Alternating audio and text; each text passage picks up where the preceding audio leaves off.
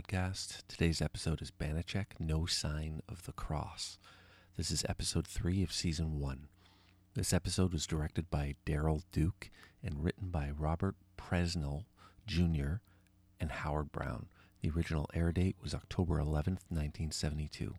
Let's get right to the episode summary. An ex gangster makes a gift of a rare cross to the Catholic Church in an attempt to buy redemption. When the cross is stolen, Banacek tries to deliver a miracle. The crime. An ex gangster who is exiled in Mexico has gathered a priest, a colonel, and a business guy. It's like the premise of a joke. To transport a wealthy and rare cross across the border to the U.S. as a gift for the Catholic Church so that he can get back into heaven because Jesus is open for business. The colonel and the priest drive across the border with the cross in a briefcase handcuffed to the priest. They meet up with two other guys in a car across the border and hand over the briefcase. When the two guys arrive at the destination and the case is opened, the cross has been replaced by a fake iron cross. Oh snap! The Banacek intro. Banacek meets with the Boston Cardinal. They sip brandy, discuss ex gangsters making bribes to the church to get into heaven, and corrupt the definition of miracle from the impossible made possible to a subjectively beneficial outcome. They stop short of discussing institutional pedophilia. Banacek and Jay fly to LA so that Banacek can meet with John Weymouth from the insurance company. This guy's office is so dark, it's like he's developing film in there. Weymouth resents Banacek's involvement, same as every insurance guy in every episode, and tells him so. The Polish proverb. Outside of Weymouth's office, Di Lorenzo's granddaughter is waiting to pick up Banacek. She's in her mid 20s, very attractive. She wants to drive Banacek to her grandfather's house. On the drive, she tells Banacek why her grandfather wants to give the church the cross, and Banacek gives her the Polish proverb. Let's listen. Twelve good horses and silver candlesticks won't stop the snow falling in Bialystok. It's an old Polish saying. Is there an old Polish translation? Well, I think it means there are some things money can't buy. I like that. It was very astute. Now Banacek meets with Di Lorenzo, whose name I'm going to butcher this entire episode. He's gruff and he talks like this. Di Lorenzo refers to Banacek as Banana Check, which is brilliant, a very Trumpian nickname, and tells him not to stare at broads. He says that Paul Andros stole the cross. Paul Andros and him are rivals from the old days. He thinks Paul stole it just to spite him. Banacek visits Paul Andros. He's working out in an old timey gym in the top floor of his office building. He and Banacek have a schwitz. Andros tells Banacek that he sold off his collectibles years ago. Beyond that, he isn't much help. So now we're at an elitist prick, Robert Morgan's ridiculous party with Weymouth and the art dealer Michel Lanier.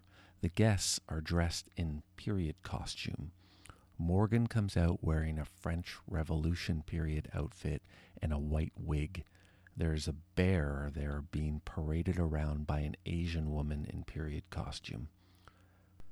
Banacek begins talking with a woman who is a trophy of Morgan's. She is dressed in period costume as well. Banacek and her begin flirting, of course, because Banacek flirts with every woman and no woman can resist him. They go into a bedroom and then they share a kiss. And then Morgan barges in and he's pissed that Banacek is touching one of his possessions. He slaps the woman once and is about to again when Banacek stops him. Morgan pulls out his sword and goes after Banacek. Banacek defends himself with furniture and a fireplace iron. Then he knocks out Morgan and leaves. Outside, he finds the granddaughter, and it's implied that he leaves with her and spends the night with her, of course. Just consider the place of privilege that this guy is coming from. He assaults a woman who he considers a possession of his, and then attempts to murder Banacek with a sword because his feelings were hurt. And instead of calling the police and having the guy arrested, Bananachek simply leaves the party because there's a separate justice system, of course, for elitist pricks like this guy, and he knows it, and Bananachek knows it. It was true in the 70s, and it's still true today. It's pricks like this that become Supreme Court justices and craft foreign policy for the neocons. Bananachek and Jay drive out to the spot when the first exchange of the cross took place. It's way out in the country. There's nothing notable there. It's beautiful, actually. They drive on and reach a small town called Live Oak. Banacek stops in to speak with a cop at the police department. Banacek asks the officer about a farm that they pass near the exchange point. An old man and his handicapped daughter live there. The officer says that they left from Mexico City about a week before the cross was stolen. Hmm. And that they must have come into some money. So Banacek visits them in Mexico City. The daughter, Cecilia, tells Banacek that a man came by their home asking for water. Celia's father told him about the shrine, and the man offered them some money in return for 10 drawings commissioned by Celia. Banacek and Jay travel back to Celia and her father's farm. Banacek snoops around. He finds a pile of cigarette butts in the barn, as if some men had been smoking there waiting for something. Suddenly he hears a noise and investigates. An old man runs off, and Banacek gives chase. Swanky chase music.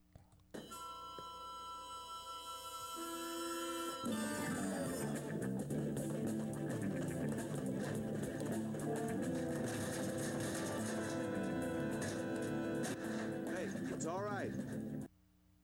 He and Jay catch the old man and convince him they won't harm him. The old man is Enrique Rojas. He explains that he's a friend of the father and promised he'd watch the animals while the father was at the shrine.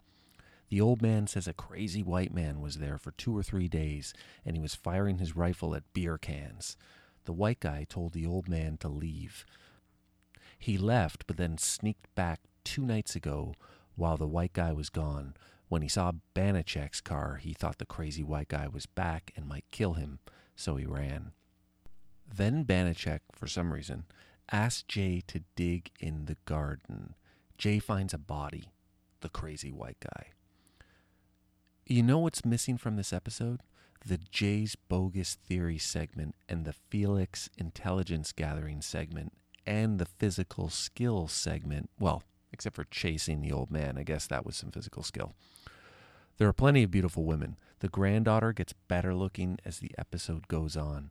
One recurring trope that I think gets overlooked because of Banacek's towering chauvinism is his sociopathic callousness towards the lives of others. Dead bodies don't seem to phase him at all. When Jay dug up the dead white guy, Banacek seemed not to care, beyond it being a new clue to the caper. Last episode, when Deacon Jones' uh, character was run over dead in the street, same reaction. Now we're entering that part of the episode where stuff happens, and we don't know exactly what it means, but Banacek acts like it all makes sense to him. The get and the big reveal. In this episode, the get scene and the big reveal kind of blend into one long scene, so let's look at the get first. Banacek and Weymouth enter the barn in the farm, and Banacek clears some space on the dirt floor to map out how the crime went down. Let's listen to the clip.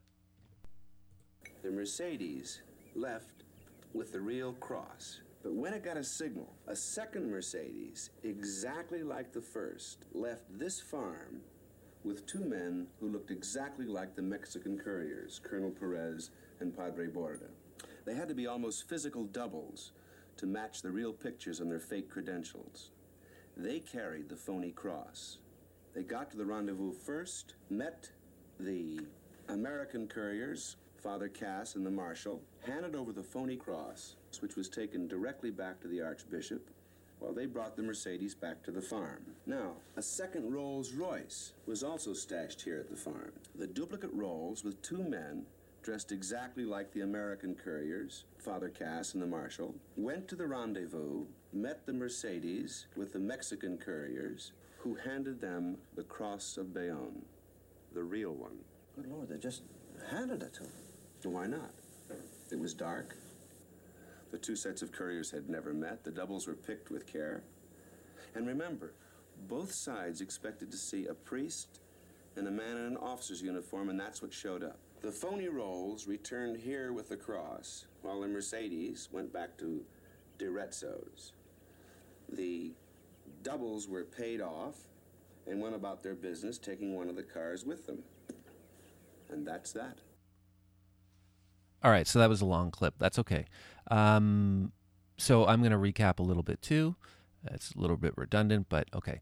So the Mercedes left DeRetzo's house with the real cross.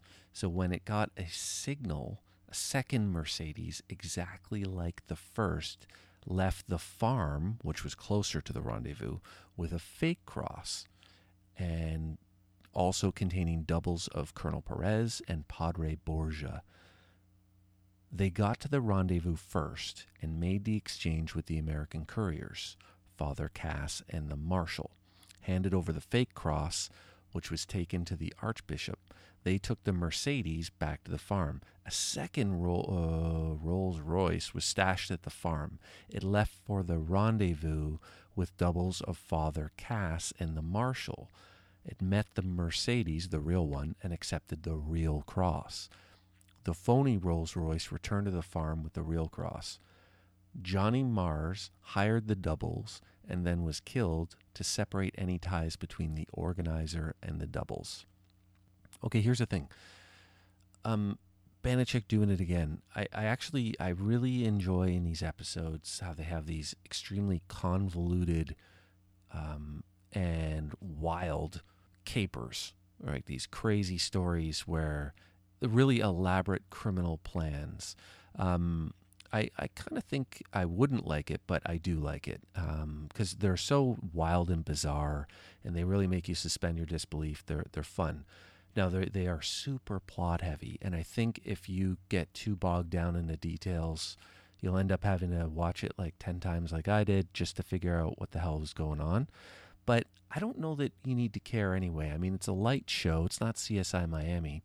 Um, it's a light show, so all you need to know is there's some really elaborate caper, and um, that they, they they had some doubles and they pulled kind of a switcheroo, and and that's good enough. Um, I don't think you really need to get bogged down in the exact details, but if you do, it does make sense. But it's it's super plot heavy while the episode's going, so I think that could let a few people down. But I actually, this is to me, this is the best part of the episodes is that they have these crazy, elaborate criminal schemes, and um, they're just they're unbelievable. I, I like that about the show. That's that's like one of the main things I like about the show. The thing I think that the way the show lets the viewer down is just how chauvinist Banacek is and how elitist he is, and uh, that part is a little more annoying to me. But the actual capers, how preposterous they are, that, that's the best part. All right, so where are we at? So Banacek purports to not know who organized the crime yet. He says they'll wait for the organizer to come back to the farm for the cross. He leaves to put the car behind the shed and out of sight. Just then, Weymouth darts into the bedroom and pulls a wooden cross down from the wall above the bed. He takes the wooden cross apart, and inside is the fake cross.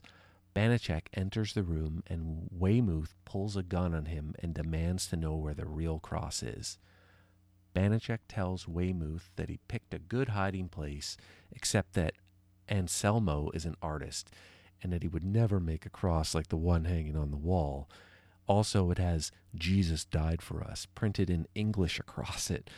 So Weymouth could care less. He asks Banacek where the cross is, and he says it's at the diocese. The archbishop has it. Then Banacek tells Weymouth how he knew. Let's listen to the clip. Don't you want to know how he knew it was you?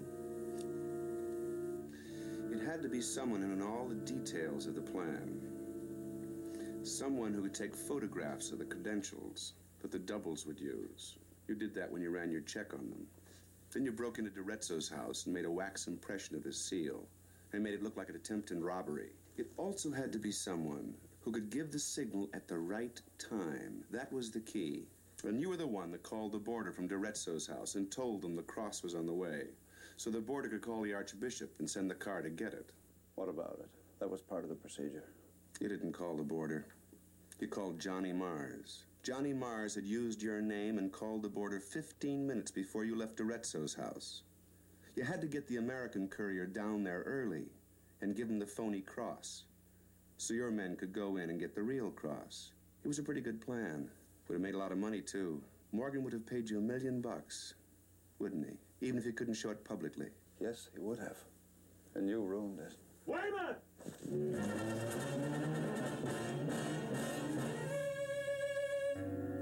was a good try. So what you're hearing at the end there is uh, Weymouth concedes to the crime, and then he's going to shoot Banacek when the police arrive, and Banacek takes Weymouth's gun, and the police take him away. So now we see Banacek with the granddaughter at the airport, and they're saying goodbye, and she says there's another plane uh, to Boston in a couple of hours, and Banacek says there's another one in the morning. So, was it a good episode? Well, it had a couple of moments. I mean, it was laughable, as usual. Um, I did like, again, I like the crazy, wild capers. Um, I think that's the real strength of this show. But otherwise, I, I think um, uh, Banacek as a character is he's not likable. Um, I don't really. He's terrible. I, don't really like him at all. There's no real character in this that I like that much. Um, well, I do like Carly. You haven't really seen her much. She was in the pilot episode, and she'll come back for a few episodes.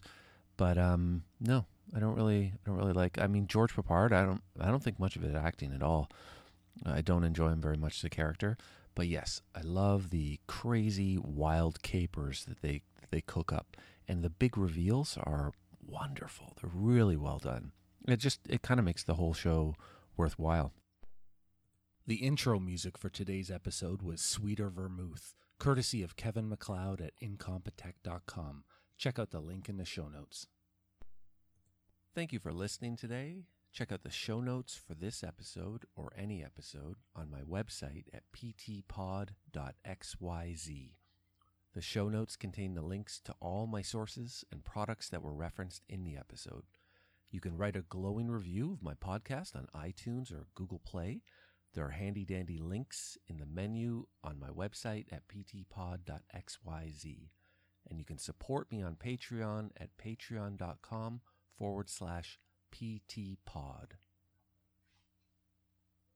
Next week on the Predictably Treacherous podcast, we'll continue with season one of Banacek, A Million the Hard Way, guest starring Margot Kidder. Banacek investigates the disappearance of a million dollars that vanishes from a display case in a busy casino in front of dozens of potential witnesses. Tune in next week.